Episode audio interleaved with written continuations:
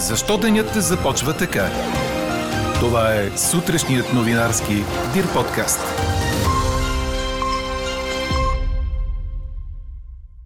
Нов протест на пътно-строителните фирми заради неразплатени от държавата ремонти. Ресорният министр Виолета Комитова кани собствениците им да обсъдят създалото се напрежение – Теглят имената на първите 25 печеливши в томбулата за насърчаване на вакцинацията.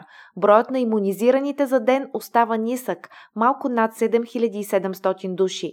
Въздържате ли се от посещение на места и събития с много хора? Това ви питаме днес, след заявката на здравни експерти, че сега е моментът да се затегнат мерките.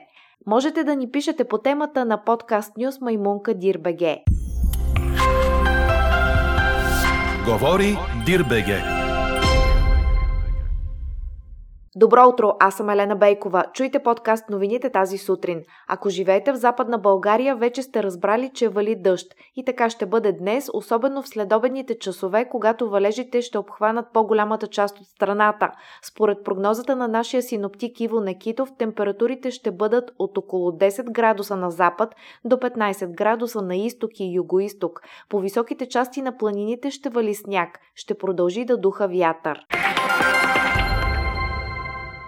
Работещи в пътно-строителни фирми излизат на пореден протест пред Министерството на регионалното развитие. Демонстрацията беше организирана от Българската браншова камера пътища заради пренебрегнатото според тях от страна на министър Виолета Комитова желание за диалог във връзка с исканията им за разплащане на извършени ремонти.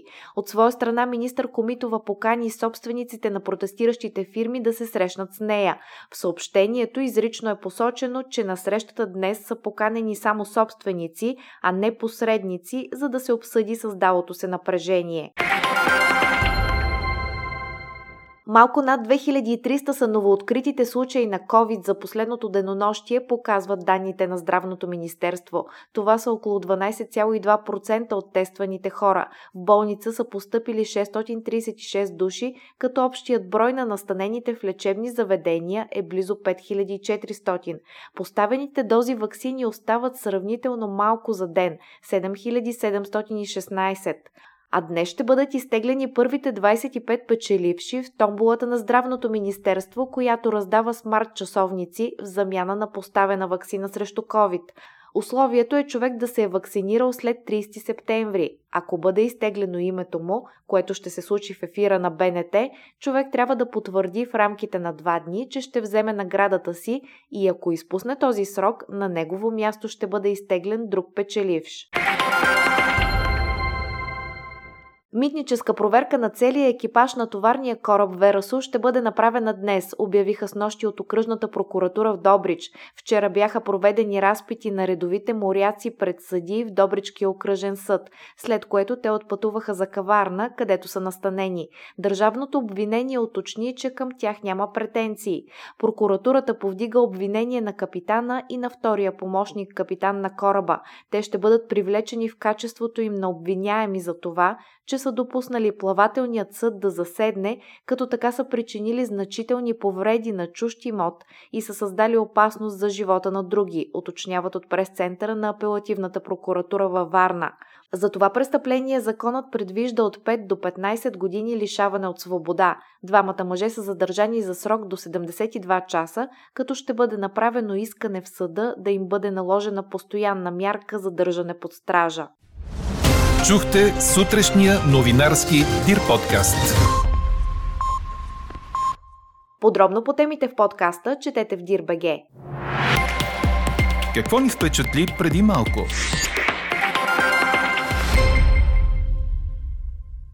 Очаква се днес фирмата Сиела Норма да представи вариант как ще изглеждат екраните на машините след стартиране на гласуването 2 в 1 на 14 ноември, предаде БНР. Централната избирателна комисия предлага на началния екран на машините за гласуване да има три бутона, чрез които да се избира участие и в двата избора – бутон за президент и парламент и отделни бутони за всеки от двата избора, ако човек желая да участва само в един от тях. А какво ще кажете за това?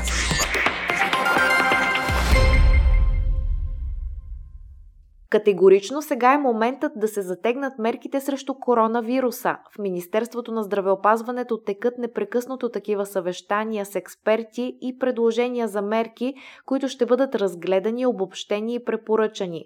Това заяви пред BTV директорът на Националния център по заразни и паразитни болести професор Ива Христова. По думите и най-важно сега е да се ограничат събиранията на много хора и на такива събития да се допускат само хора с зелени сертификати. Специално внимание трябва да има върху училищата и университетите, като там мерките трябва да са задължителни, а не препоръчителни. А ние днес ви питаме – Въздържате ли се от посещение на места и събития с много хора? Гласувайте и коментирайте по темата в страницата на подкаста. Най-интересните ваши мнения ще цитираме в обедния новинарски подкаст точно в 12 часа. Слушайте още, гледайте повече и четете всичко в Дирбеге.